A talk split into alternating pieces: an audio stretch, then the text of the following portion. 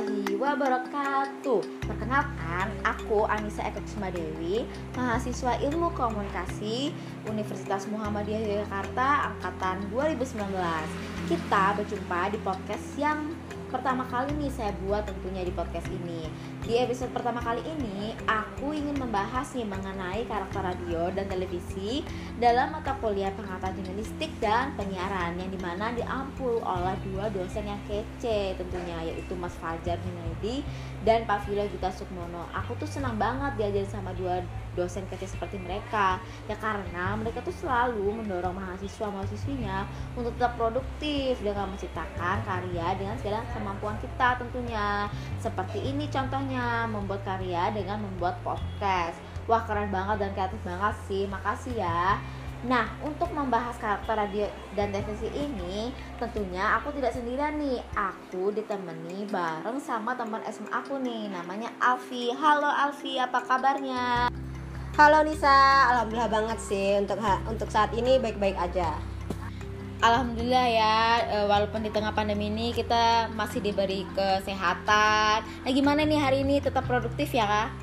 Iya dong, harus tetap produktif. Walaupun tugas tetap menumpuk, harus tetap produktif sebagai mahasiswi. Nah, mungkin kita langsung aja nih ke pembahasan e, karakter radio dan televisi itu seperti apa.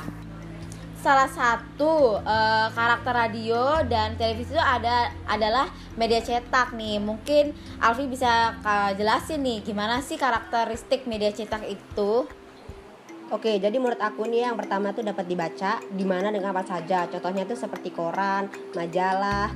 Terus yang kedua nih dapat dibaca berulang-ulang. Bener nggak tuh ya? Karena dapat disimpan tuh korannya. Terus yang ketiga ada daya rangsang rendah karena masyarakat kurang tertarik terhadap media cetak. Terus ada nih biaya relatif rendah dan yang terakhir daya jangkau terbatas.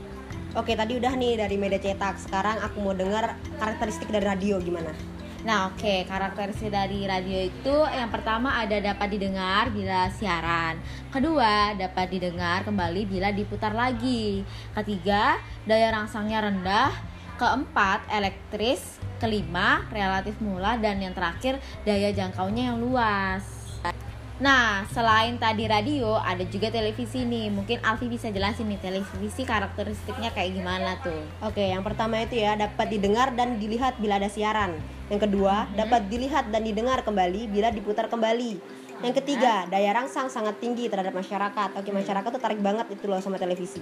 Yang keempat, itu elektris. Yang kelima, sangat mahal. Ya dong, harga TV kan nggak murah ya. Sama yang produksinya kan juga mahal kan. Iya, benar banget. Dan yang terakhir, daya jangkau luas. Oke, sekarang mungkin Nisa bisa jelasin lagi karakter khas radio itu kayak gimana?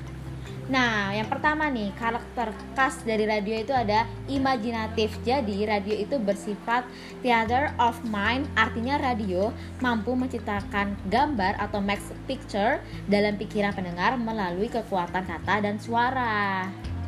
Kemudian, yang kedua adalah auditory. Pendengar tidak akan dapat mendengar kembali atau rehearing informasi yang tidak jelas diterimanya karena ia tidak bisa meminta kepada komunikator atau si penyiarnya untuk mengulang informasi yang hilang kecuali ia merekamnya. Dengan perkataan lain, pesan e, radio disusun secara singkat dan jelas atau konsis unclear. Jadi itu tuh kayak kekurangannya sih dari radio itu. Nah, kemudian ada akrab dan intim. Itu bisa dilakukan sambil melakukan aktivitas lain. Nah, terus karena sifatnya radio itu menghibur si pendengar yang di rumah sedang beraktivitas, dia itu identik dengan musik. Jadi dia menghibur pendengar. Mengandung gangguan yaitu bisa timbul dan tenggelam audionya karena gangguan teknik. Kemudian nih ada karakter khas dari televisi nih, bisa langsung dijelasin nih. Alfi. Oke, jadi uh, ada audiovisual yaitu bisa didengar dan bisa dipandang juga. Nah, yang kedua ada berpikir dalam gambar, yaitu ada dua tahap yang dilakukan dalam proses ini. Yang pertama, visualisasi, yaitu menerjemahkan kata-kata yang mengandung gagasan yang menjadi gambar-gambar. Yang kedua, penggambaran atau picturization, yakni kegiatan merangkai gambar-gambar individual sedemikian rupa sehingga kontinuitas mengandung makna tertentu. Lalu ada kekuatan televisi nih, yang itu ada detail atau audiovisualnya daya rangsangan yang tinggi yang termasuk tuh informasi, iklan dan program. Yang ketiga, ada teknologi tinggi atau digital streaming. Yang terakhir ada kekuatan televisi yang termasuk menggoda, mudah ditiru, jangkauan luas yang termasuk nasional, regional dan internasional.